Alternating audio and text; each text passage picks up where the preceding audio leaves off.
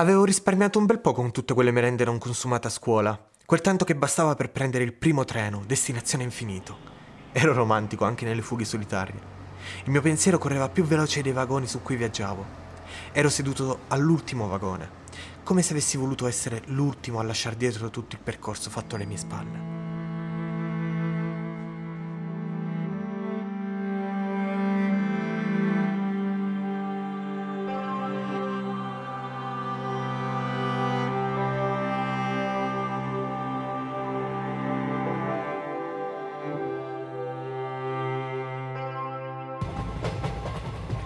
Corre il treno.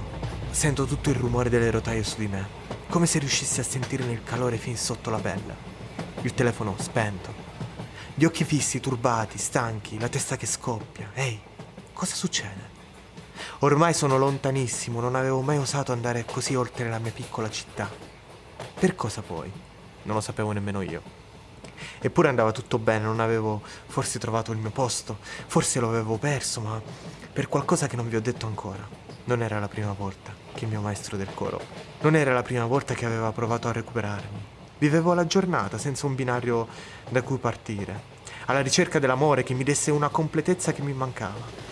E allora ti attacchi chiunque ti offra un po' di affetto, un affetto che, anche effimero, ma che per te sembra valere molto. Idealizzi le amicizie, gli amori e metti tutto in musica. Immagini la vita come la vuoi tu nella penombra della tua camera. Così che a scuola non eri più un numero e il protagonista eri tu stesso. Puoi fare ciò che vuoi perché a casa tanto non ti controlla nessuno. Ricordo che feci 15 km andata e ritorno, a piedi di notte, solo per incontrare una persona. E poi ancora dormire su un pezzo di pietra nel bel mezzo dei lavori in corso, per rivedere al mattino lei. Anche solo per un secondo e mi illudevo di vivere di questo, di ciò che credevo fosse amore, ma ero innamorato della parola amore. Amavo amare.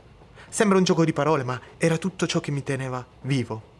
E poi arriva chi si sposta, chi non ti fa più poggiare la sua schiena contro la sua e cado, cado lentamente, senza accorgermene nell'immediato, senza accorgermene nell'immediato istante in cui questo accade, e lentamente ci si logora dentro.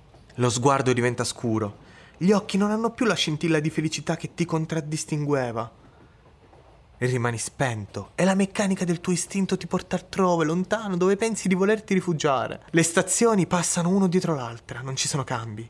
Non devo nemmeno scendere per risalire. E rimango lì, a vedere scorrere i paesaggi davanti ai miei occhi. Sono già a due ore di viaggio, il mio capolinea è molto lontano. Accendo il telefono solo per pochi istanti, quelli che bastano per vedere un po' di chiamate perse. Le luci al neon si accendono dentro il mio vagone. Fuori il sole inizia a calare. E almeno è il momento della giornata che preferisco.